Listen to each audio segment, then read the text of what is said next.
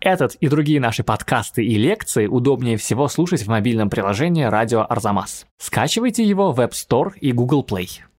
Где-то сейчас рванет, где-то сейчас обязательно рванет. А у человека абсолютно эротическое восприятие автомобиля. Ну, слушайте, ребят, ну, все понятно с вами. Итальяшки понаехали. Итальяшки понаехали.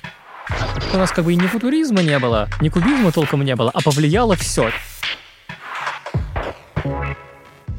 Здравствуйте! Вы слушаете подкаст «Зачем я это увидел?». Это подкаст об искусстве и выставках, которые Арзамас делает совместно с Юни, Кредит Банком и MasterCard. Меня зовут Кирилл Головастиков, я редактор сайта Арзамас, и этот подкаст со мной ведет замдиректора Пушкинского музея по научной работе и профессор Европейского университета в Санкт-Петербурге Илья Доронченков. Здравствуйте, Илья Скольевич. Здравствуйте, Кирилл. Вы, наверное, уже видите, что сегодняшний выпуск непривычно длинный. Мало того, что у нас получился очень содержательный разговор на основную тему выпуска, из которого слова не выкинешь, но еще и мы решили не лишать вас ответов на ваши вопросы, просто из-за соображений хронометража. Обещали вопрос, пусть будет. Речь о тех вопросах, которые вы шлете нам на адрес разамас собака разамас.academy с темой вопрос в подкаст «Зачем я это увидел?». Ну вот такое решение, посмотрим. Может быть, потом пожалеем о нем. Пишите нам, что думаете, какой хронометраж вам нравится. Не сложно ли нас слушать так долго? Ну и в любом случае спасибо, что уже нас включили. Сегодня мы говорим о футуризме, о том, что это такое, о том, каким футуристическое искусство видели его теоретики, прежде всего, конечно, создатель термина Филиппо Томазо Маринетти, а также о том, как художники создавали футуризм на практике. Повод для разговора – итальянско-русская выставка в Государственном русском музее, с длинным, зато все объясняющим названием. Итальянский футуризм из коллекции Матиоли, русский кубофутуризм из Русского музея и частных коллекций.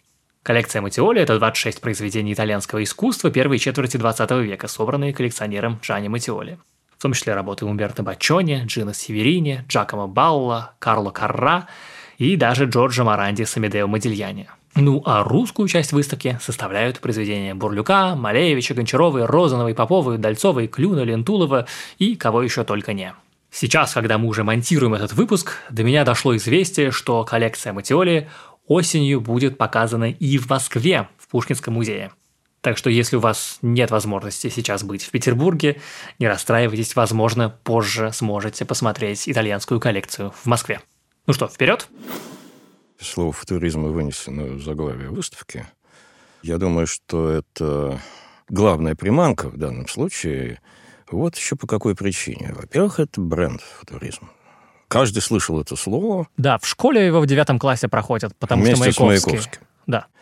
Хотя бы поэтому. Да. Кроме того, вокруг футуризма существует несколько... Все еще существует несколько скандальная аура. Тот, кто знает чуть больше, чем 9 классов, 9 класс Маяковского, слышал, что футуристы постоянно создавали какие-то хэппинги, перформансы, скандалы. Тогда слов этих еще не было, а явление уже появилось отчасти благодаря им. Футуристы очень сильно дружили с тоталитарными системами. И у нас Маяковский и его друзья по Лефу и в Италии Маринетти с Муссолини, с фашистским режимом. В общем, футуризм – это все еще такая не остывшая история, а для нас это почти синоним слова «авангард» в нашей стране. Да, вот, наверное, с этого я хотел бы э, начать, чтобы у нас и у наших слушателей было, в общем, общее представление о том, о чем мы говорим, поговорить о том вообще, что такое футуризм как слово, что за этим словом стоит, потому что слово широко используется, как вы уже сказали, и используется очень по-разному, да? Ну вот, опять же, да, насколько я понимаю, в начале 20 века, когда слово футуризм пришло в Россию, оно в какой-то момент использовалось как просто синоним слова авангард. То есть все все было футуризмом, да? Слушайте, это тот случай, когда мы можем практически идеально датировать появление лейбла, появление термина потому что к началу XIX века измы уже толпой стоят. Да? У угу. нас есть романтизм, у нас есть реализм, есть импрессионизм, есть пуантилизм, да, на подход... появляется фабизм, на подходе кубизм. В общем, неуловко выходить в люди... Без изма, да. Тут... Без изма. Видите, какая штука? Вот когда мы занимаемся этой классификацией искусствоведческой, культурной, вот, мы как-то по умолчанию, боюсь, предполагаем, что ярлык соответствует содержанию. Что вот если футуризм, то вынь да положь вот это, это, это и это. Да. А если импрессионизм, то, пожалуйста, живопись раздельным мазком на пленэре. Никто из людей, которые эти ярлыки придумывал и напяливал на себя, в общем, не были обязаны соответствовать нашим представлениям об этих уже засохших, как гербарий, понятиях. Ну да, вообще есть ощущение, что была такая лихорадка создания течений, когда это было ну, самое важное. И создали течение, дальше полностью бросили содержание, оставили слово. Сколько есть, раз такое происходило? Есть пример просто вот рядом с нашим футуризмом, внутри нашего футуризма и находящийся.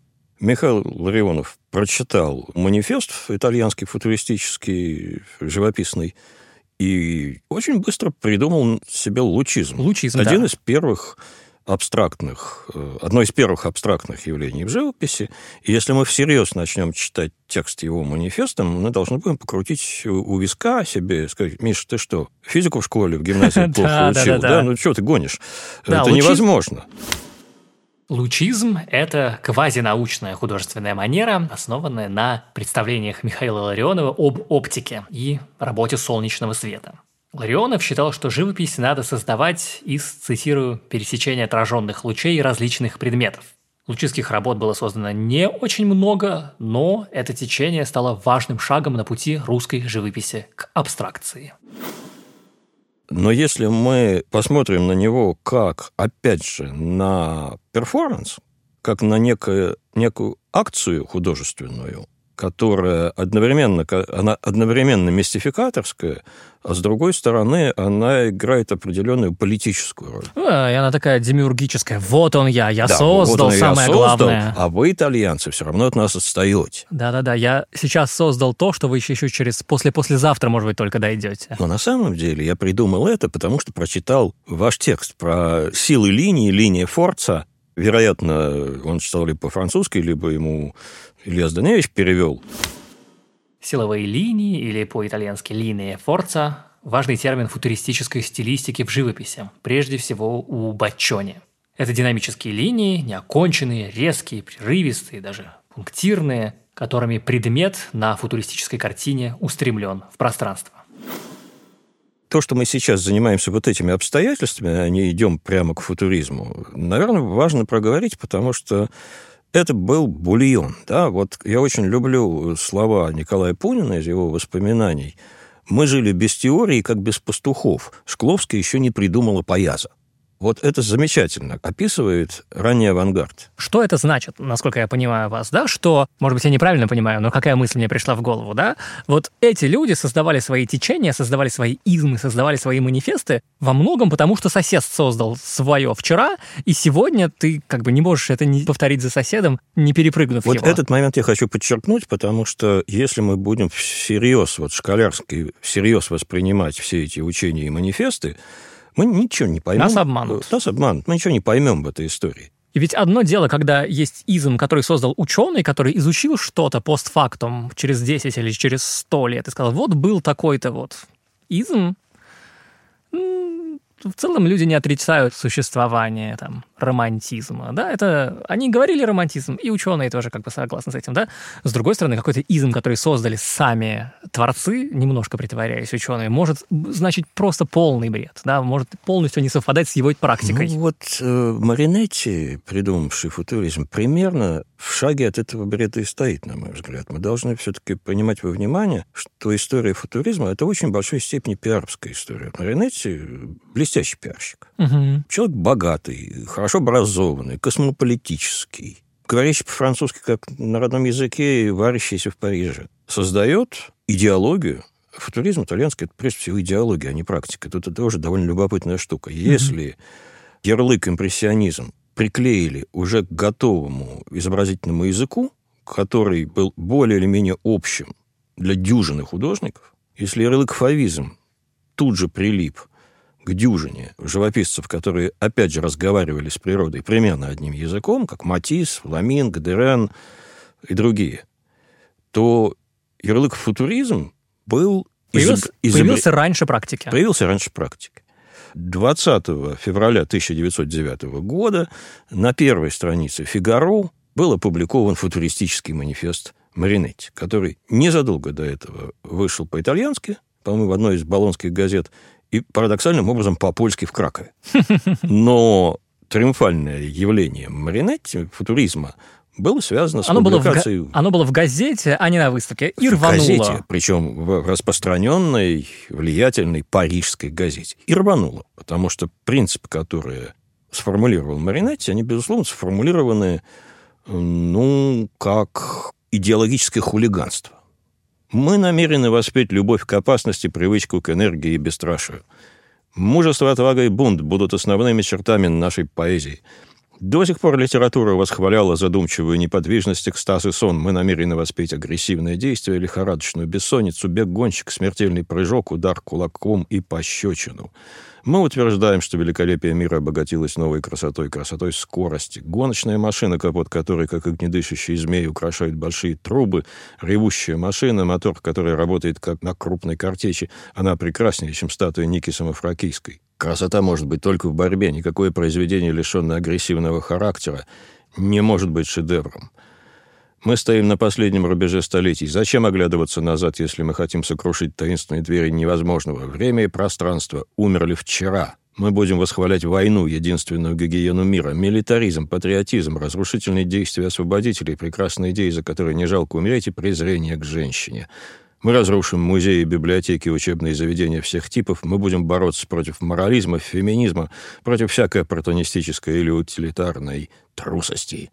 А? Да, неплохо. Ну вот, понятное дело, что это боевой текст и абсолютная такая пропаганда и самореклама, конечно же, да? Но если обычно как-то это люди дистиллируют и пытаются понять, что вообще он сказал, что это значит для картины стихов, то, значит, говорят, что это про город, про будущее, про прогресс, про движение, про скорость, про то, что новый мир движется с новыми скоростями, для которого старые изобразительные языки и литературные языки уже не подходят, что старая живопись уже не отображает реальность адекватно, а ее отображает новая, авангардная, которая искривляет реальность. Ну, между тем, вот вы сейчас осторожно отслоили вот этот вот треск угу. идеологический, а у современников это идеально зашло. Это было попадание в десятку. Ну, еще бы. И понятно, что это легло на дрожжи сверхчеловека Ницше, на целый комплекс представлений об упадке, дегенерации современного человека и общества,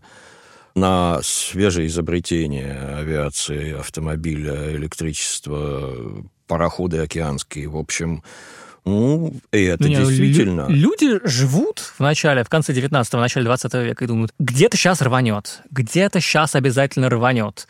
Может быть, рванет восхитительно, может быть, рванет ужасно. И совершенно очевидно, что это попадает в это ощущение. А вот я не знаю, жили ли они с этим ощущением. Может быть, жили, потому что, конечно, это, ну, нам-то сейчас понятно. Не, ну нам-то понятно. 14 да. год и все. И, и привет, длинный 19 век. Как Варлам Шаламов говорил, золотой век человечества угу. про 19 столетие. Но тут, конечно, э, зацепила прежде всего дегуманизация искусства. Ну да, и все-таки они же должны были как-то ждать всего этого, да? Ницше уже давно им всем объяснил, что, значит... Ну, это вот такой Ницше для бедных, с добавкой фетишизма технологического. Да, очень много этого. По-моему, сейчас так ни по поводу айфона, ни по поводу интернета вот такого камлания уже нет. Ну, а, а люди в те времена должны были уже «Титаник» строить. Вот представляете себе? А у человека абсолютно эротическое восприятие автомобиля. Да, конечно, да. Ну, в смысле, я не удивлен. Дальше. Что бросается в глаза? Бросается в глаза отказ от прошлого. Вот это, пожалуй, что било даже сильнее, чем отказ от психологизма. Да, в другом месте у футуристов сказано, что страдания человека нас интересует не больше, чем страдания электрической лампы. Ну да, то есть электрическая лампа даже больше, на самом деле, конечно, ну, интересует. естественно, она интереснее. В 20 веке, веке современности, да? Но вот этот отказ от прошлого, он, конечно, оказался красной тряпкой, он был воспринят мгновенно и очень серьезно. Что отказ от прошлого на территории, значит, сапога, это просто, с одной стороны, бешеный вызов, а с другой стороны должен был быть витать в воздухе, потому что ты живешь в Италии, ты, у тебя куда ни плюнь прошлое, да, у да, тебя да. руины, восхитительные да. картины. Да. Ну и сразу же тогда, в общем, уже объяснили, поскольку марксизм тоже уже крепко сидел в мозгах примерно как и Ницше, объяснили э, этот манифест вполне себе политически, социально, объединившаяся поздно Италия опоздала к раздаче слонов мирового империализма, Италия мыслит себя как модернизирующаяся страна, а на ногах у нее гири прошлого. Это Всемирный музей. Туда едут смотреть в Венецию, Ватикан, Миланский собор. Да, где, ну, и, где... в общем, надо сбросить Леонардо с парохода современности. Ну, примерно, да. Так чем и занимались. Угу. И вот этот элемент агрессии, который футуристы не скрывают, идеологическая агрессия, которая, на самом деле, в отличие от русских футуристов, которые, в общем, были ребята довольно миролюбивые. У нас почти все видные деятели футуристического движения закосили мобилизацию в Первую мировую войну. Да? Маяковский отсиживался в Финляндии и так далее. А здесь, э, ну, Маринетти поехал воевать в Ливию, Маринетти был военным корреспондентом всех возможных конфликтах Первой мировой войной. В общем, в этом смысле он оказался человеком действия. Война так война. Но это вот все пока про идеологию. Угу. А вот про изобразительный художественный язык – это другая тема немножко. Да, э, значит, понятное дело, что хотя Маринетти, наверное, самая знаменитая фамилия, связанная с итальянским футуризмом, если так посмотреть на картины, в частности, на те картины, которые привезли в Русский музей, думаешь, что это, ну, не очень справедливо даже, потому что, ну, вот я легко могу себе представить себе ситуацию, что чувак создает изм, а дальше с ним ничего хорошего не происходит, и этот изм э, улетает, значит, в помойку, да? Но почему-то как-то так вышло, что какие-то художники присоединились к этому изму, в общем-то, или были присоединены в этот изм и создали, ну, шедевры. А вот тут я согласен с первой посылкой, а с окончанием нет. Так. Насчет шедевров у меня серьезный вопрос. Смотрите, вообще в начале 20 века с шедеврами становится как-то напряженно. Мы шедевры, в общем, назначаем. Ну да. Вот Квадрат авиньонские девки, вот шедевр. И тут я без иронии говорю, это действительно вещь в высшей степени сложная и интересная. Художника Пикассо. Художника Пикассо. Ведь это же не...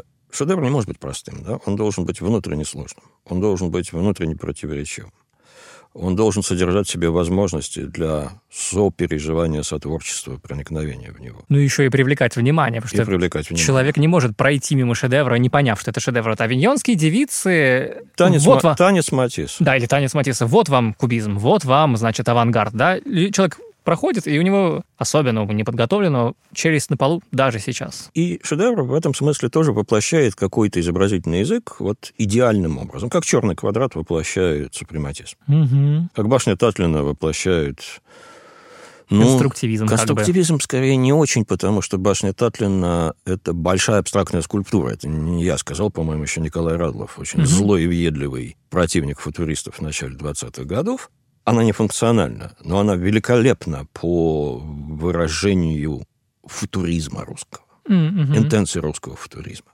А вот что касается шедевров, то смотрите, давайте отступим немножко к рождению этого явления. Через год после того, как Маринетти на страницах Фигаро провозгласил рождение нового явления, нового движения, с которым он, безусловно, связывает доминирование на художественном поле, и с которым он связывает художественное возрождение своей родной Италии.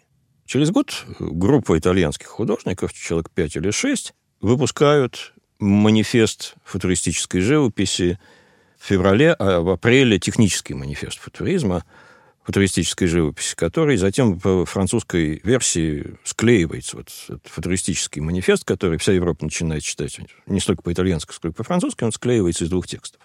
Имена этих художников, в общем, они тасуются потом дальше, как одна карточная колода. Это Северини, это Бачони, это Карра, это Балла и несколько других. Руссола. Стояли в стороне несколько других ребят, вот как Депера или Арден Гасофич, который жил в Париже, тусовался с Пикассо и, очевидно, посматривал на своих итальянских собратьев несколько так со стороны. И э, на словах эти манифесты были ничуть не менее энергичные, инноваторские, чем манифест отца чем манифест Маринетти. Угу. А манифестов это движение производило вот просто, знаете, как печатная машина печатает газету. Вот в течение нескольких лет э, море манифестов было выброшено в пространство.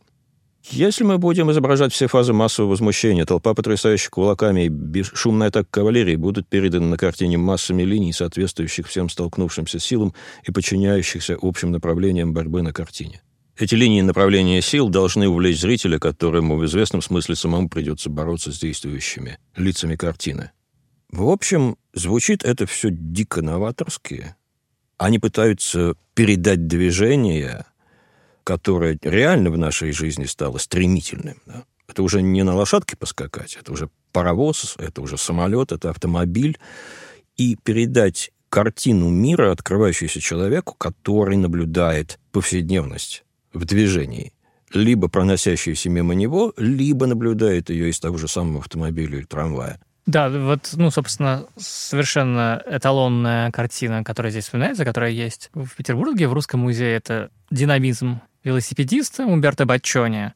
Даже само название, даже если вы даже не смотрите на картину, вы по названию более-менее представляете, какую задачу себе Баччони ставил. И мне нравится, конечно, что это выглядит даже немножко как пародия, потому что, по-моему, у того же самого Бачони, помимо динамизма велосипедиста, вот город, велосипедист торопится куда-то, есть еще и динамизм собаки, когда такая просто, по-моему, чуть ли не такса бежит и ногами перебирает, и там тоже, значит... Э, это не Бачони, это, по-моему, Джакомо Балло, либо кто-то еще. Но это замеч... замечательная вещь, почти пародийная. Абсолютно. Да. Такса на поводке, видны ноги хозяйки, и так восемь лап вместо одной каждой из четырех. Да, там. да Джакомо Балло это. Джакомо да, Балло.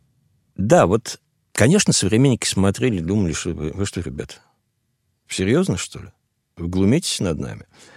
С одной стороны, конечно, глумились, с другой стороны, задача-то была очевидная. Мир изменился. Мир радикально изменился, причем помимо вот этого фетишизма транспорта, ведь существует электричество, связь, существуют новые концепции понимания мира – да, не нов... за горами Новое теория жилье. относительности. Да, да, Вообще-то говоря, самый модный философ в этот момент даже уже не Ницше. Ницше гудбай. Да, он помер давно. Андрей Бергсон. Да. И, собственно, с Бергсоном футуристы потом начинают резко дружить. Они, и, в общем, притязают на то, что их изобразительное искусство базируется на бергсоновском интуитивизме, на бергсоновском понимании времени. Да, и энергии, да. Энергии пространства. Французский философ конца XIX – начала XX века Андрей Бергсон считал, что жизнь непостигаема интеллектуально, так как она целостна и органична, а рассудок годится лишь для расчленения на части и для работы с отвлеченными понятиями. Жизнь же надо жить, ее надо прочувствовать, ей надо всецело отдаться, чтобы хоть как-то ее постичь. Поэтому философию Бергсона часто называют интуитивизмом – Бергсон много говорил о длительности жизни, то есть о ее непрерывности, о переживании, о самонаблюдении, об эволюции, о порывах, в том числе о творческих порывах. Но пока, смотрите, что происходит, довольно любопытная штука, вот этот манифест никак не бьется с тем, что эти ребята изображают кисточкой на холсте. Потому что Джина Северини, наиболее из этой миланской группы человек, связанный с Парижем, приезжает в Париж в 2011 году и, в общем, сообщает своим товарищам, товарищи, если вы хотите, вот, чтобы это над нами не смеялись, давайте-ка езжайте сюда и быстро давайте изучать, что здесь происходит. Потому угу. что итальянские радикалы, вот эти вот самые, рвущие рубаху на груди, кричащие о том, что мы все про будущее, пишут в этот момент почти все в традиции позднего импрессионизма и пуантилизма. Вот это жутко же интересно, потому что, разумеется, на словах ты можешь сказать что угодно. Да? Пушкина с корабля современности, что угодно. Да? Ты предъяви, да, предъяви да. что Что у тебя есть? Да? Ведь новый стиль буквально материальные, новые картины, они не могут взяться от духа чистого отрицания, да, да, а вот кого угодно можно сбрасывать, особенно чем абстрактнее вещь, тем ее проще сбросить. Буржуазия, средний класс, вперед, э, абстрактные слова, да? Как на основе этого создать новый художественный стиль, значит, красками на холсте или на чем там? Вот они как раз в эту ловушку угодили, потому что вот сейчас давайте еще проговорим одну историю.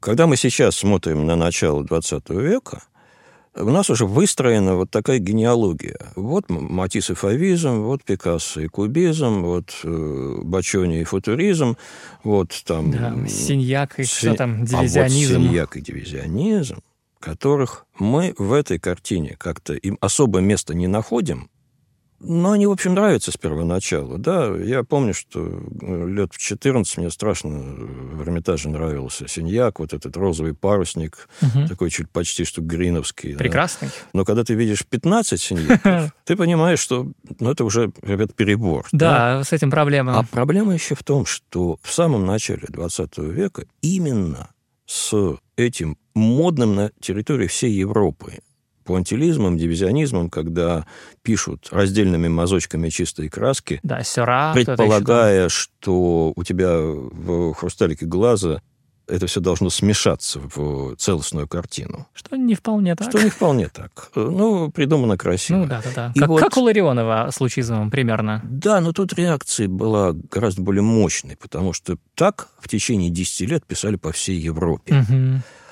И с, именно с этим движением связывалось представление о тогдашнем авангарде.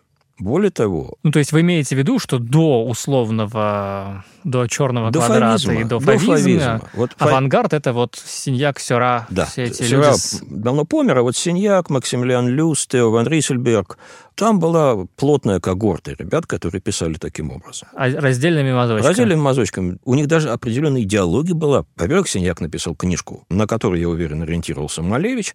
Книжка называлась «Делакруа к новому импрессионизму». Он был первым, кто, собственно, придумал, что опа, а чтобы легитимизироваться и себя легитимизировать в качестве самого прогрессивного движения, нужно выстроить хронологическую последовательность, которую ты будешь замыкать. Вот есть великий Делакруа, Делакруа родил Мане, Мане родил импрессионистов, потом пришел Сюра, а теперь мы.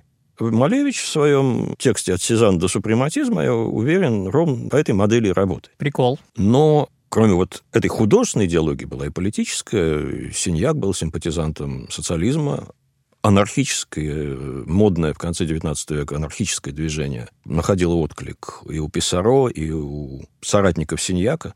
То есть, когда футуристы, будущие, учатся живописи, самое радикальное – это все еще вот писать раздельными мазочками. И они пишут километры таких картин. И мы видим такое на этой выставке. И мы видим такое на этой выставке. Но... Хотя там, как бы ты можешь сказать, что это, ну, вот футуристическая тема, там город, да, скорость. Ну, ты Смотрите, смотришь... город поднимается. Замечательный эскиз огромной картины, которая сейчас, если не ошибаюсь, находится в Музее современного искусства в Нью-Йорке, Умберто Баччони. Это футуризм, который мы сейчас так называем. Но для современников вот эта импрессионистическая природа этой живописи была абсолютно видна. Город на закате, электрический свет, отражающийся в... Чисто гипотетически ты можешь сказать более или менее, что это примерно тот же самый взгляд Писаро, только более смазанный. Вот Писаро писал город импрессионистический, а здесь этот город, конечно, вырос за 50 лет, за 40. Да мы просто уже подзабыли, мы не знаем этих художников. Имя был «Легион» в это время. Они писали вот примерно так. Угу как кто-то из критиков со злостью сказал, а эта овечья порода пишет под Мане, как раньше писали под Жеромом. И, конечно, на этом фоне необходимо было выделяться. Так вот, парадокс э, футуристов заключается в том, что они придумали, как они должны писать, еще до того, как они выработали живописный язык. Угу. И вот действительно в 2011 году десант футуристов обрушивается на Монмартр, они идут в осенний салон и видят уже раннекубистические вещи, они ходят по мастерским. Арден Гасофич, флорентийский футурист, который живет в Париже и очень хорошо вписан туда, в общем, со своей стороны подбирается к этой проблеме. И в результате в феврале 1912 года в галерее очень влиятельных дилеров братьев Бернхейм-Жан проходит первая футуристическая выставка. Вот эта бригада Бачони, Северини, Руссела и некоторые другие – выставляют несколько дюжин картин, которые и являются результатом вот этого творческого заимствования у кубистов. Да, вот я хотел сказать, потому что, ну, хорошо, конечно, что у тебя уже есть манифест такой яркий и красивый, да, которого, кстати, у кубистов, возможно, такого знаменитого уж точно не было. И не было. У них не было манифестов. У них были теоретические обоснования и дружеская пропагандирующая критика. Да, но обоснование это не то же самое, что Маринетти э, Ну, у Маринетти там как несколько рупор. тезисов, как у Лютера, а у кубистов целая квазифилософская книжка Глеза и Меценже, да, почувствуйте угу. разницу. Художники Альберт Глес и Жан Меценже, в отличие от основателей кубизма Пикассо и Брака, выставлялись в парижском салоне, за что были названы салонными кубистами. Их книга о кубизме 1912 года – это теоретическое обоснование аналитического кубизма со всеми его хрестоматийными принципами. Отказ от пленера и реконструкция видения зрителя, многомерная перспектива, то есть взгляд на один предмет с разных точек одновременно, отказ от евклидовой геометрии пространства и так далее. Да, но вот, значит, кубисты как бы органически возникли на этом, значит, на этом, условно говоря, эволюционном пути развития от Делакруа через Матисса и так далее, да? И вот, как бы, вот что должны были почувствовать самопровозглашенные футуристы, когда они увидели кубизм, думали, кажется, эти ребята воруют нас хлеб. Они же должны были так подумать. Ну, что они думали, сейчас сказать сложно, потому что, конечно, это выставка футуризма, открывшаяся у Бернхеймов, она была коммерческим проектом в очень серьезной степени, пиаровским и коммерческим. Бренд уже есть. Бренд есть, самоутверждаться надо.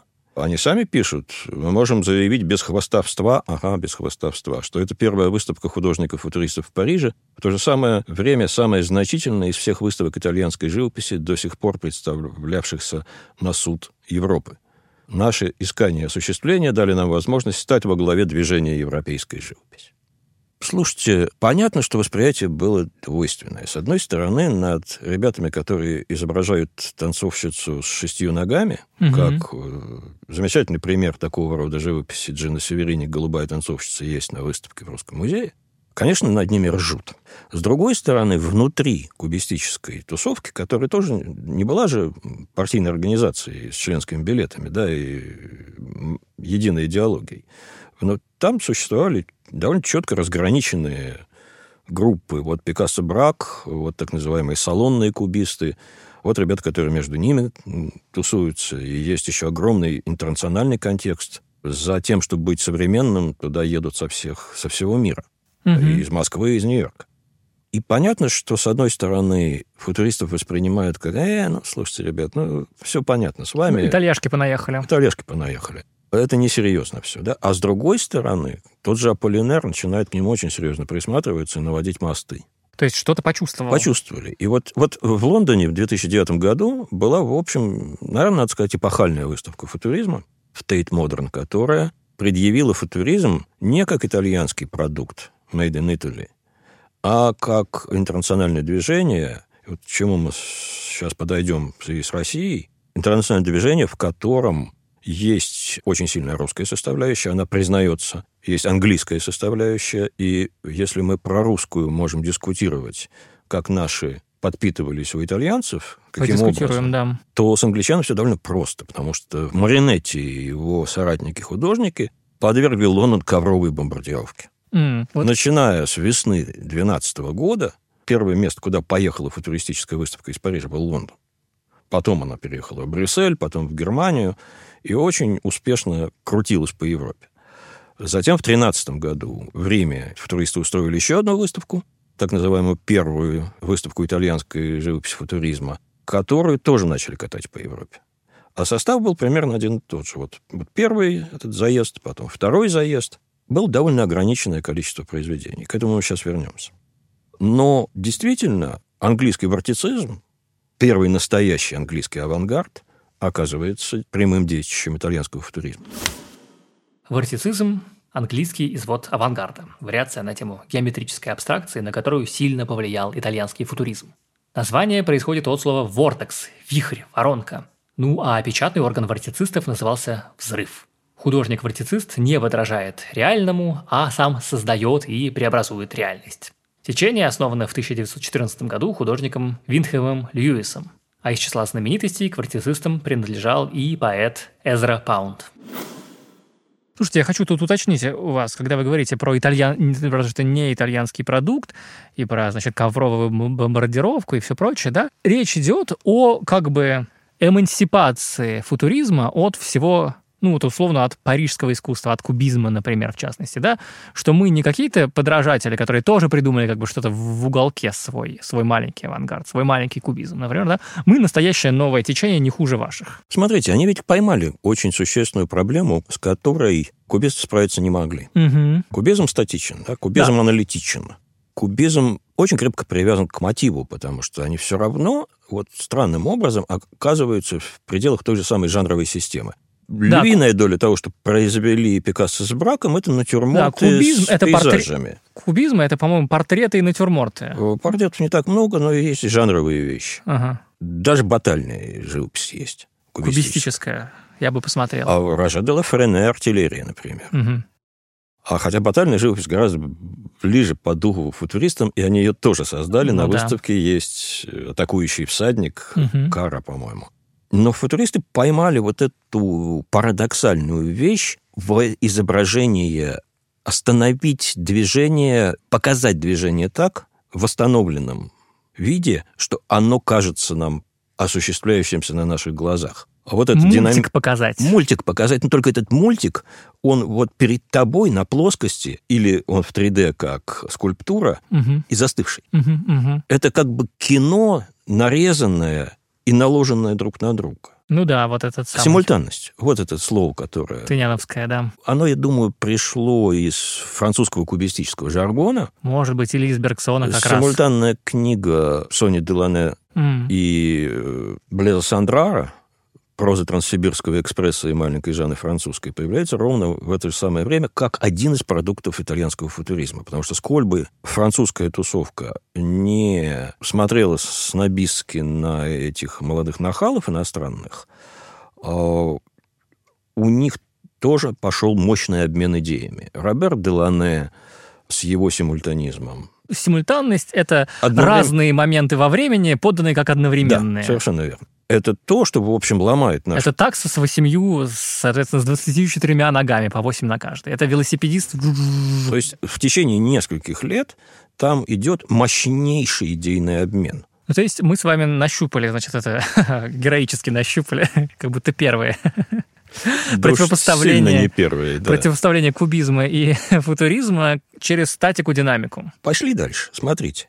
Вот эта выставка в Тейт, она на равных... Какого года? Девятого. На равных включала итальянцев, французов, русских, англичан. Мгм. Немножко американцев, насколько я помню. То есть футуризм был осмыслен как интернациональное движение, и по-хорошему для реального понимания, что такое футуризм, нужно показывать и кубистов, и дивизионистов. То есть такая объемная картина должна быть интернациональной. Здесь у нас ситуация немножко другая. Вот эта выставка, давайте ее опишем. да, Она находится в Михайловском замке. Э, Здание конца XVIII века, которое... Не самом футуристическом здании. Откровенно говоря, совсем не футуристическом. Сразу давайте предупредим слушателей, кто еще не посмотрел эту выставку, что э, она расколота на две половины. Да, русский музей обещает нам русский футуризм, русский кубофутуризм, скажем, наверное, отдельно, и итальянский футуризм. Да, висят они э, в разных частях здания. Для меня, в общем, непонятно почему, потому что, в общем, и вам, и мне, наверное, и я уже знаю просто по комментариям в сетях, Что мы было, ждали? бы, было бы интересно перетасовать всю эту историю. Именно, да. Это я, я даже не сомневался, что так будет. Я шел с уверенностью, что собрание русского музея перетасуют с, С итальянским привозом. Ну, смотрите, я, правда, не владею информацией, я могу только предполагать, что, может быть, одно из условий этой выставки было не смешение. Ну да, условия итальянская от- отдающей стороны. Итальянская коллекция должна быть неразъемной. Мгм. Поскольку это действительно целостная коллекция из 26 вещей, которые показывали в Беге Гугенхайм, возили в разные места, это э, некая культовая коллекция, действительно отобранная так, чтобы представлять главных художников Италии первой трети 20 века Да, это клад. выдающимися вещами. Это клад. К этому кладу добавлены две скульптуры Умберто Бачони, в том числе мускулы в быстром движении и развертывание бутылки. Это поздние отливки. Ну, хорошо, спасибо, мы посмотрим, как он это делал. Мгм. Второе, я думаю, что поскольку Русский музей включил много работ наших соотечественников, они, я так сказал бы, раза в три по количеству превышают итальянские Мгм. и даже по размеру, потому что итальянские вещи в основном небольшие, обратите внимание. Там есть совершенно психоделическая э, материя Умберто Бачони, портрет его матери, такой э, немножко футуризированный Сезанн. Она огромная. Очень хтонический. Хтоническая вещь, реально хтоническая. Но, собственно говоря, это очень правильное слово, потому что Бачони вот с этим мотивом играл, и ясно, что это некая идеологическая заявка. Но в целом вещи русских гораздо более большие и яркие. Мгм. И в этом смысле это немножко неравное соревнование, потому что Смотрите, как я понимаю, настоящей футуристической живописи, в общем, сохранилось не очень много. Вот те выставки, о которых я говорил, это дюжины, несколько десятков вещей, которые курсируют по миру, по Европе. Действительно, они хорошо продаются. Конвейер. Конвейер. И вот я хочу сказать, что появление русского футуризма в этом смысле парадокс, потому что, конечно, если мы будем говорить о влиянии итальянского футуризма на русских, нам придется учесть вот что. Прямого влияния проследить почти невозможно. Я так полагаю, что выставку футуристов в Европе видела, ну, может быть, человек пять из вот, китов русского авангарда. Мы знаем, что Александра Экстер была на выставке в галерее Бертеймов. Мы знаем, что Давид Бурлюк видел эту выставку, вероятно, несколько еще человек. И этого было явно недостаточно для того, чтобы воздействие итальянского футуризма на русских было хотя бы как-то сопоставимо по воздействию кубизма. Обратите внимание, что, опять же, мы рабы этикетки. Русский футуризм. И мы видим там вещи Удальцовой, которые ну, совершенно кубистические. Да, слушайте, тут давайте, надо, надо со многим разобраться. И в частности, ну вот мы сказали уже в самом начале, что футуризм для русских родное слово, во многом благодаря Маяковскому, который для нас как Пушкин с детства впитан, да? Но насколько я понимаю, в том же самом в начале 20 века, значит, словом футуризм называлось все то вообще более или менее, что сейчас мы называем словом авангард, да, без некоторого разбора. В России. В России, в России, в России, виду, конечно же. Очень удачный лейбл. Тем более, что и это тоже отдельная проблема. Всех новых нахалов было так удобно назвать. Да, и, в общем, это такой журналистский термин, который очень быстро прилип. Тем более, что наши, в общем, и помогли, потому что манифесты, которые наши писали, были едва ли не забористее, чем, чем технический эротизм Маринетти. Все-таки пощечина общественному вкусу, но это мощный текст, где, собственно, бросают Пушкина Толстого с парохода современности. Но воздействие не прямое, воздействие скорее идейное. Да, это очень ярко. Ну, во-первых, в частности, потому что русские футуристы же только как бы постфактум мы их называем футуристами. Вообще-то сами себя они называли либо эго-футуристы, что вообще полный бред, это поклонники северянина. Почему северянин называл себя футуристом, никто не может понять, я не могу понять. То есть, ну, я могу понять, он взял самое новое классное слово и просто надел его на себя, вероятно, да? А, соответственно, те, кого мы традиционно называем футуристами сейчас, Маяковский, Бурлюк, прочее, это как бы кубофутуристы. Ну, и... Смотрите, Сами-то они себя называли совершенно по-разному. Это тоже такое примеривание этикеток. Первый манифест, который мы, наверное, можем назвать реальным авангардным манифестом, это листовка Давида Бурлюка «Голос импрессионистов в защиту живописи». Импрессионисты. Еще для него это был, по-моему, год восьмой, если я не путаю. Импрессионизм еще был синонимом авангарда. Угу. Слова авангард еще в этом смысле нет, и мы ищем ярлыки. Потом возникают будетляне, как, собственно, Гилея себя и называла, и это практически синонимом итальянского футуризма. Да, и, собственно, Гилея — это объединение тех, кого мы сейчас называем футуристами, да, вообще синонимов не бесконечное Затем количество. этот термин прилипает, а потом придумывается кубофутуризм, который, на самом деле, достаточно адекватный термин, потому что не мною замечено, что настоящего футуризма в России почти не было. Что, собственно говоря, выстав... среди выставленных вещей может считаться футуристическим? Ну вот Гончарова изображает фабрики, и там трубы, как Пизанская башня, качаются. Вот это типа в реальности одна труба, но у нее несколько проекций. Гончаровский велосипедист, который скорее да. висит в воздухе и трясется, чем стремительно, как велосипедист Бачони, движется. Лентулов, который, в общем, это не футурист никакой, он просто художник бубнового валета, но он изображает русскую архитектуру так, что мы видим, как она зыбится подобно миражу такому. Да, но и, и тоже, бренчит. И тоже я не уверен с этим самым, с, допустим, с тем же самым Лентуловым, это вот влияние футуризма, который мы еще не уверены, видел ли он, да, или все-таки это кубизм, потому что у нас проблема в том, что у нас как бы и не футуризма не было, ни кубизма толком не было, а повлияло все, и что-то новое произросло на почве, которой фактически и не было. Именно. Смотрите, какая штука. С итальянцами эта выставка позволяет нам понять тоже, что не все они присягали всю жизнь быть футуристами. Бачони, наверное, самый чистый случай, потому что он, э, несчастью, один из самых талантливых итальянских художников этого времени, рано погибает от несчастного случая во время военной службы, как погиб наш Михаил Ледантю, очень mm-hmm. много обещавший.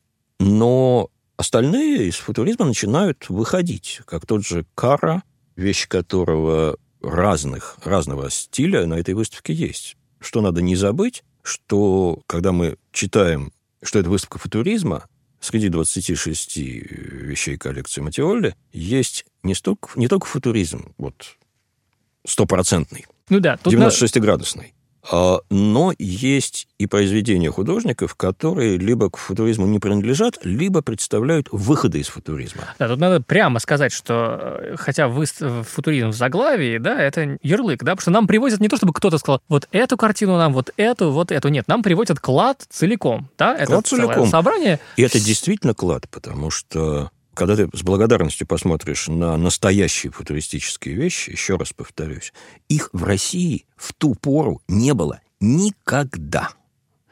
Ни одну вещь футуристов русские коллекционеры не покупали, и на русских выставках они отсутствовали.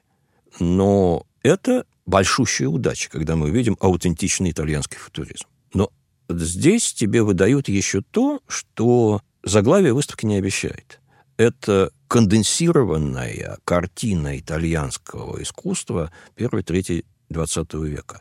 Что делать после футуризма? А, то есть это, если футуризм был для итальянских авангардистов такой как бы базой, с чего mm. они стартовали, то да, что дальше? Да, там есть очень необычный и совершенно великолепный Модильяне, по которому мы видим, что пуантилизм никуда не делся. В 17 году он еще вполне работает.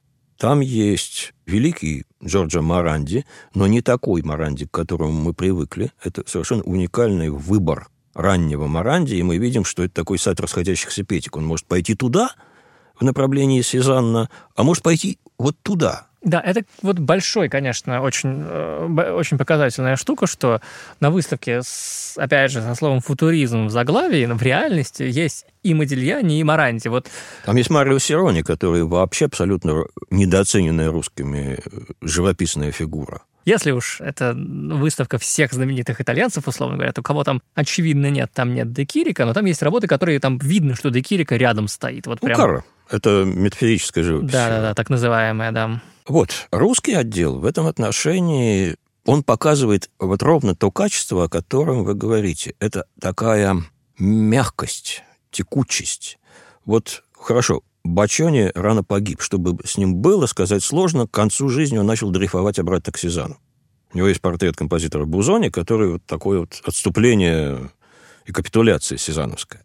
Но, в общем, надо как-то продолжать. И вот тот образ русского футуризма, который лепится из имен, вообще-то, конечно, хрестоматийных. Там есть Малевич, там есть Клюн, там есть Иван Пуни. Там есть все женщины. Там есть практически все, все женщины. Там Розанова, там Гончарова, немножко, немножко Ларионова, но не живописца, а скорее графика. Там есть молодежь э, вроде Альтмана. Бурлюк. Бурлюк, само собой. Немалом. Лентулов. В общем, это замечательный срез русского авангарда этой эпохи не только из собрания Русского музея, но и из ряда частных коллекций. Из частных коллекций пришли очень интересные вещи. Там хорошо подобранная графика футуристическая русская. Именно вот где футуристические свойства сдвига, динамики, прозрачности планов, когда ты видишь сквозь стену или когда разрезается фигура на несколько частей. Это все есть. Там есть очень хорошо подобранные манифесты и книги русского футуризма, включая ту листовку, которую рассовывали слушателям лекции Маринетти. Маринетти приезжал в Россию в начале 2014 года, читал здесь лекции по-французски, был встречен обструкцией со стороны целого ряда русских будетлян, Хлебникова, например. Собственно, Хлебников и написал эту хулиганскую листовку. Она лежит спокойненько себе, лежит в витрине. А вот что обидно, что вот этот материал помалкивает, да, потому угу. что собственно, слово Да, можно было, можно было его развернуть, с... а там как-то... А, доста... а они спокойненько прикорнули под стеклом. Полеживого, да. И, может быть, может быть, из числа русского, что самое лучшее, что там есть, на самом деле, это скульптура. Да. Там есть прекрасные скульптуры Бориса Королева, которые расставлены там, и, может быть, ну, в смысле, не то, чтобы я никогда Но... не видел Малевича или Лентулова, а вот на это было очень а приятно это праздник, посмотреть. Это просто праздник, потому что Королев — это, наверное, единственный случай кубизма в русской скульптуре. И как эта работа с лаконичной, лапидарной формой сочетается с задачами скульптуры, потому что одна из проблем того же Бачони – это пластика. То есть Бачони, это видно по отливкам, которые привезены на выставку, он, конечно, скульптуру выворачивает мехом внутрь. Он э, ломает базовые скульптурные принципы, и консервативные современники писали, что пластическое искусство и футуризм просто несовместимы. Угу, да, вообще вот эти знаменитые скульптуры, вот я забыл, это значит такой человек с его мускулами, да. значит такой шагающий, или ну как бы восстающий, как значит Гагарин э, на площади примерно, да, он такой, я бы сказал, сюрреалистический. Вот если бы мне его показали на экзамене, который я не сдавал, да, я бы сказал, ну это что-то из сюрреализма, наверное. Королев это вот другое решение задачи современной скульптуры, сконцентрированной в несколько лет. Очень суровая. Очень суровая, очень настоящая. Невероятная. И как жалко, что этому скульптору не довелось оставить такие памятники. Понятно, что они... Ленинский план монументальной пропаганды, он там работал, от этого почти ничего не осталось. Ясное дело, эти памятники не пережили бы сталинское время. Угу. Но это, в общем, открытие выставки. Я думаю, что тот, кто способен чувствовать пластическое искусство, оценит Королева очень, очень высоко. А вот это вот самая текучесть русского авангарда, да? Угу. Русский музей в течение последних нескольких десятков лет проводит э, такие вот генеральные выставки. Футуризм в России, символизм в России, экспрессионизм в России. Причем иногда на этих выставках присутствуют одни и те же вещи. Да? Что говорит, очевидно... О... о синтетическом свойстве русской культуры. Да, и, всемир... и всемирной отзывчивости. Да-да-да. Как учил нас Федор Михайлович Достоевский, царство небесное. А, но я на самом деле вот о чем. О том, что это время действительно очень динамичное, бурлящее, когда ребят не присягали э, на Библии быть футуристами кем-то еще. Они видели, слышали, читали, применяли, проходили сквозь. И вот этот э, плавильный котел, который мы называем сейчас словом «русский футуризм», он на этой выставке представлен. Можно говорить, я бы хотел вот это, а вот это, пожалуйста, уберите, зачем так много этого. Это вопрос э, кураторов, да? это вопрос организаторов выставки. Но контекст эта выставка создает. Мы видим здесь хорошие вещи русского авангарда часть из них не часто встречающиеся в экспозиции. Типа, типа того, же Королева. Типа того же Королева. Да, и можем сами думать о том, каким же образом они соотносятся с тем самым вот исконным футуризмом итальянским. Да, если вы найдете итальянскую часть выставки в Михайловском замке, выходя из русской футуристической выставки, не забудьте, что вам обязательно нужно найти ее в другом крыле. Да, это минут пять пройти. То есть, как вы думаете, это вот мы начинали с того, что изм появился раньше, чем, собственно, картины и скульптуры, да? Результат-то какой? Ску...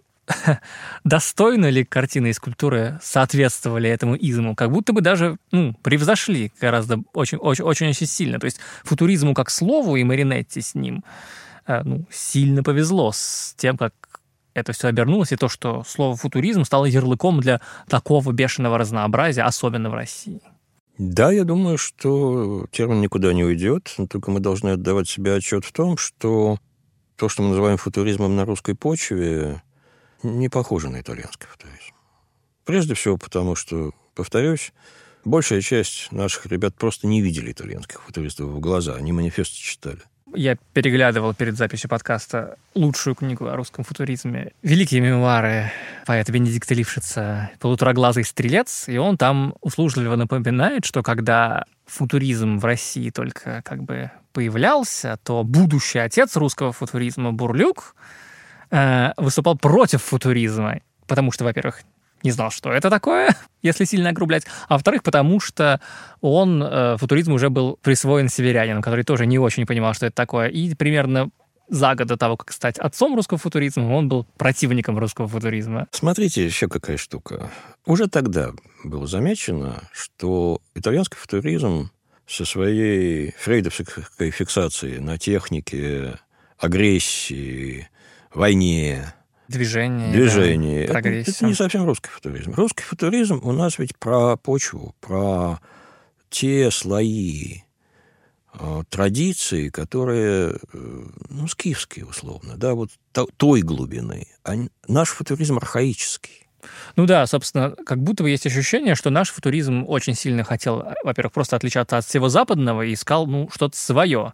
А свое нельзя найти в техническом развитии, в котором мы отстаем, да? Свое надо искать да, в хтоне. В хтоне, и вот, собственно, эту самую первозданную хтонь, даже не славянскую, а универсально-восточную, наши футуристы в конечном счете и стали продвигать как собственное. Да? Как собственный бренд. Начиная от э, примитивизма, очень милого примитивизма бубново-валецов, кончая хлебниковской э, стихией, не сводимой ни к одной ныне существующей нации, ни к одному племени, вот к той глубинной стихии, где славянство – это не часть Восточной Европы, а часть огромного Востока, который начинается где-то у нас, а заканчивается в Японии. Вот у меня впечатление, особенно от итальянской части выставки, то, что их футуризм, несмотря на значит, все эти самые слова, город, движение, динамика и так далее, да, это все еще ну, поиск беспредметного в предметном. Это если вот какую-то эволюционную штуку, эволюционную линию выстраивать, это еще один шаг, там, наравне с, допустим, с тем же кубизмом, на пути к тому, что вот сейчас, сейчас появится уже настоящая абстрактная живопись, настоящая абстракция, да, и, ну, и ты видишь это вот очень хорошо и в Бачоне, и ну, во всех остальных его друзьях, да. А русский условный футуризм, ну и все, что там намешано, ну и, в общем, все, что мы под этим словом знаем, весь этот боевой авангард, он э, очень сильно про стремление найти что-то свое, про то, что про стремление как-то отличаться, и меньше про стремление найти беспредметное в предметном. Вот здесь, вот в городе, не знаю, во фруктах, в небоскребе, которого там нет, да, или в, в этом самом наоборот, в э, русском старом городе, да, а все-таки русский авангард, такой примыкающий к футуризму, он такой про парадокс. И вот не случайно Малевич же придумывал свой алогизм, где там селедка с парикмахером и с буквами вместе, да, то есть как будто бы эти явления, называющиеся более-менее одним словом, они очень, ну, очень разный генезис и очень разное воплощение, при том, что мы ставим их рядом и не часто даже ну, задумываемся про это. Я думаю, что вы описываете эту историю правильно совершенно. И вот я еще раз бы призвал тех, кто пойдет или просто нас послушает, не относиться к именам как к фетишу. Да? Это название, которое позволяет нам классифицировать тру ускользающую реальность художественного развития. Когда люди думают, что знают, чего хотят, на них обрушивается каждый день, каждый месяц что-то принципиально новое, то из Парижа, то из Италии, то еще откуда-нибудь с Востока или с Сухаревки. И это все они препарируют, скрепляя Матиссом, Пикассо, Щукинской коллекцией для того, чтобы сказать что-то свое, потому что каждый из них хотел сказать свое. И вот сказать свое для русского авангарда было, пожалуй, что сферой задачей. Это свое могло быть каким угодно. До 17 года это была скифская архаика, прежде всего. После 17 года это было пролетарское искусство лефов, футуристов и так далее. Но если мы совлечем вот эти вот идеологические занавески, да, то мы увидим, что Маяковский думает одинаково до 17 года и после 17 года. И ему важнее вот эта вот динамика, энергия, порыв осуществления и эго самоутверждение. И эго самоутверждение, чем те слова и идеи, которые с помощью этого порыва продвигаются. Значит ли это, что русские были... Отличаются ли этим русские от итальянцев? Да? Есть ли такое, что итальянские художники, футуристы, им они все-таки больше исследователи, а наши больше вот про самовыражение, про сказать свое. Нет, я думаю, что здесь принципиальной разницы нет. Есть какая-то ситуативная разница, разница не знаю, темпераментов, политическая разница, безусловно. Угу. Но похоже, что авангард европейский, американский, это время примерно одинаково функционирует. Вот вы сказали про политический, и здесь забавно, наверное, вспомнить про то, как, какие разные последствия всего этого. потому что в России футуризм после революции был как бы немножко апроприирован властью, ну, до поры до времени, конечно, но, в общем, в целом, первые годы футуристы как бы возглавили отделение искусств, значит, в, соци... в строящемся социалистическом государстве и были как бы вот на танке, на броневичке, на коне. Да, ушли, значит, глубоко влево, да, а вот э, в Италии, как вы уже тоже в самом начале сказали, Маринетти дружил с Муссолини, и там, где у нас все двигалось к социализму, там у этих все пришло к фашизму, да? Ну, смотрите, это ведь э, идеологические э, вещи различные. А если мы посмотрим на модель, то и модель будет схожей. Это две системы, которые предлагают некий образ будущего. Будущего технологичного, будущего увлекательного, будущего могучего, в который ты встраиваешься как винтик в машину. Угу. Это, в общем, преодоление того экзистенциального одиночества, с которым мучилась эпоха символизма, да. И Маяковский и Маринетти в данном случае недалеко друг от друга отстоят. Идеологически, да, вот там корпоративистское государство, вот там движение римской фаланги, захваты в Африке, подготовка к войне. Здесь строительство новых заводов, э, мечта о коммунизме. Да, товарищ Нетты, серпастый, молоткастый. Но, в общем, с ними... Ну, оба положили свою жизнь на э, э, какой-то некой сторонней идеологии служения, да? Но в основе был вот тот жизненный порыв, Бергсона как главная сила, движущая и человека, и культуру, который иррационален, который биологичен. И соединяет единицу с массой. И соединяет единицу с массой. И в этом смысле мне хочется сказать, что вот смотрите, вот Маяковский клюнул на эту удочку, как человек без университетского образования и счастливо свободный от культуры. Угу. Это не... Быль молодцу не в укор, да, он великий поэт. А Мандельштам, человек культуры и традиции, не клюнул. Вот, я не знаю, это универсальное противоядие? Наверное, нет. Но что-то есть в, в этом союзе Маяковского с, с советским советской идеологией, советской властью. Трагическом союзе. Трагическом союзе, безусловно, который его, собственно, и убил в конечном счете. И вот той дистанции, которую люди иерархической традиционной культуры все-таки поддерживали по отношению к новой системе, не велись на это искушение.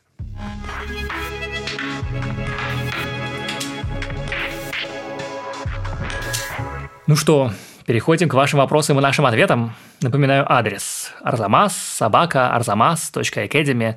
Тема письма, вопрос в подкаст «Зачем я это увидел?» Нам пишет Евдокия Осколкова. Вопрос такой. «Я молодой художник, который только поступил в художественный институт», пишет там Евдокия. Евдокия спрашивает, осталось ли место в музеях для искусства в классическом понимании этого слова? Попробую пояснить, пишет она. В ваших выпусках вы говорите либо об искусстве старых мастеров, справедливо, либо о его переосмыслении на различных выставках, а также о совершенно новом искусстве, например, о видеоарте. Все, так и есть. И дальше вопрос, мне кажется, жутко интересно сформулированный. Неужели музеи перенасыщены классическим искусством, а молодую публику интересуют только новые эксцентричные выставки. Что же делать молодым художникам, воспитанным на старом искусстве и любящим его всей душой? Неужели нам нужно придумывать новые способы привлечения к себе внимания, которые переходят все крайности? Где найти картины современников или сейчас в русском искусстве застой? Неужели наши платформы станут Инстаграм и другие соцсети а музеи будут либо местами перформансов, либо хранилищами классического искусства. Ну, реально, очень хорошее противопоставление, да. Если вы хотите живопись, то, скорее всего, вы хотите э, Репина и Боттичелли, ну, или, может быть, там, я не знаю, э, Ларионова и Мане, да. А если вы хотите что-то современное, то вы, скорее всего, хотите не живопись, э, не холст масла, не бронзу, да, а вы хотите, чтобы кто-нибудь кричал в белых стенах или чтобы кто-нибудь фотографировал, потом кровью сверху рисовал, ну что-нибудь ну, такое. Да. Э, вот, к сожалению, наша слушательница никак не уточнила, какому традиционному искусству она примыкает, потому что я понимаю, что речь идет, скорее всего, о живописи. О живописи, как Видимо, ее да. преподают э, в Петербургской академии художеств, в Суриковском институте, а, в училище Штиглица, во многих-многих местах, которые производят традиционных художников по-прежнему как производили. Но, с другой стороны, это же живопись традиционная, она крайне разнообразна. Да? Ты можешь быть поклонником школы ленинградского пейзажа 70-х годов, продолжать традицию Андрея Андреевича Мыльникова. Можешь, прости господи, писать, как Илья Глазунов. Это ведь все живопись, и живопись традиционная. Уточнение было бы полезно, потому что тут вот какой вопрос. Ты можешь любить Репина и писать, как Репин. И у тебя даже будут люди, которые будут наверняка тебя покупать и кантовать золотой багет и вешать себя на стену. Э, но, очевидно, это не то, чего хочется молодому художнику. Молодому... Ну, хочется славы, хочется быть актуальным. Молодому художнику хочется, очевидно, чтобы его творчество, э, извините за старомодное изъяснение, находило отклик в душах современников. Ну да, молодому хочется общаться с молодыми. С молодыми, с теми, кто его понимает, говорить на этом языке. Да, быть в цайтгайсте. Да, но видите, какая штука. Все-таки живопись никогда не была одной и той же, да? Вот у нас есть Ян Ван Эйк, а есть Эдуард Мане. Оба пишут маслом и кисточкой, но это же совершенно разные искусства. Дальше. Вопрос. Связана ли технология, медиа, с возможностью воплощения твоего видения жизни? Думаю, что да, это банальность. Фотография убила значительную часть живописи. Она убила, например, необходимость портрету быть точь-в-точь. Ну да, а кино убило другую а часть кино живописи. убило другую часть живописи. То есть вопрос, насколько живопись как таковая, традиционная живопись, вообще, сколько она проживет. Для меня, как человека, который любит старую живопись, гораздо больше, чем contemporary, это вопрос, в общем, совершенно не праздный. Ну, что тут можно сказать? Очевидно, с живописью в 20 веке действительно медленно что-то происходит. Я очень люблю Владимира Васильевича Вейля, русского критика, искусствоведа и филолога, который большую часть жизни прожил в парижской эмиграции. И вот на радио «Свобода» он в свое время в передаче про 20 век, про искусство 20 века сказал вот что. Я никогда не думал, что возможно устремлению к абстракции, а это был как бы вот топ, был тренд 20, 60-х, 70-х годов, я никогда не думал, что возможно устремлению к абстракции противопоставить какое-нибудь сосуществующее с ним в наше время высокого качества искусства, остающееся верным изображению. Пугало и пугает меня не беспредметное искусство, а исчезновение предметного, сколько-нибудь сравнимого по качеству с искусством былых веков. Иными словами, ни Рембрандта, ни Мане живопись, как мы ее представляем в течение столетий, сейчас не создает. Очевидно, это не вина живописи. Очевидно, о чем-то, что нам важно, мы говорим на другом языке. Ну, например, на языке кинематографа. Угу. Дальше. Все не так плохо. Существует живопись, традиционная живопись кисточкой, маслом по холсту, которая говорит современным языком, фигуративным языком. И он не так много, как хотелось бы, наверное, но она есть. Она может быть вам чем-то неприятна, потому что восприятие современного человека вообще не гармонично, к сожалению. И для того, чтобы быть замеченной, для того, чтобы быть оцененной, она либо должна вас беспокоить, либо она должна обострять свой изобразительный язык. Посмотрите на лондонскую школу, с которой мы начинали этот подкаст. Это живопись. Это хорошая живопись. И посмотрите на Дэвида Хокни, например, который в общем, да, реалист. При том, что он великолепно работает в разных медиа, он создает, иногда даже страшно сказать, почти салонную живопись э, по своей эстетике, по эффектности, по визуальной привлекательности. Ну да, в этой салонности как раз и есть в некотором роде провокация. Да. Живопись утратила право быть простодушной в 20 веке. Это правда, да. И вот тут я, нас просто спрашивают, нас не, не просят совет, да, но тут что я могу сказать? Пытайтесь, оставаясь верной живописи, думать о том, что волнует нас сейчас, а не то, что волновало Репина или Клода Мане. И у меня есть довольно много знакомых и приятелей, которые окончили э, Петербургскую академию художеств, которые довольно традиционное, чтобы не сказать консервативное учреждение, и которые довольно интересно, весьма интересно работают сейчас с современными технологиями, интегрируя живопись или пластику с ними и давая очень интересный синтез того, что все еще живопись, и того, что уже искусство 21 века. Это возможно. Ну, есть еще и менее сложные, э, более прямолинейные э, выходы. Например, писать живопись так, чтобы подпасть под какую-нибудь уголовную статью в нашем государстве. Это не трудно, мне кажется. Вот пишите так, чтобы вас посадили, например. Я, наверное, мы вырежем это из подкаста. Ну, Потому что это будет, как бы это сказать, провокация к преступлению. Да, да. Мне нравится, что в этом вопросе есть противопоставление живописи угу. и перформансу, что угу. вполне адекватно ситуации, но, с другой стороны, это противопоставление очень двух неравных величин перформансов не так много по сравнению с тем, как много картин. И в этом противопоставлении, как вы уже сказали, Ван Эйк и Мане, и Люсьен Фрейд, и Михаил Ларионов вместе как бы на стороне какого-то старого консерватизма э, масляно да, холстового. Получается что... именно так. В то время как перформанс, э, хэппининг и прочее, вполне могут быть современным салоном, и сплошь и рядом ими являются. Даже стрит-арт у нас знает своих салонных героев. И на этом все. Спасибо вам, что слушали нас до конца. Спасибо всем, кто пишет нам вопросы. Спасибо всем, кто пишет приятные отзывы на «Зачем я это увидел» и ставит ему оценки в Apple подкастах, Google подкастах и прочих подкаст-приложениях. Это помогает другим любителям искусства и подкастинга узнать о нас. Пожалуйста, если вы любите наш подкаст, расскажите о нем своим друзьям. Следующий выпуск, если ничего не сорвется, будет посвящен выставке Юрия Пименова в Третьяковской галерее. Мы с Ильей Доронченковым благодарим выпускающего редактора Марину Нафикову, звукорежиссера Федора Пудалова, расшифровщика Кирилла Гликмана, музыканта Сергея Бурухина, студию звукозаписи Резонант Артс. Подкаст создан для держателей карты Unicredit банка World Elite MasterCard, а у Unicredit Bank генеральная лицензия номер один ЦБРФ. Полная информация о банке на unicreditbank.ru 16+.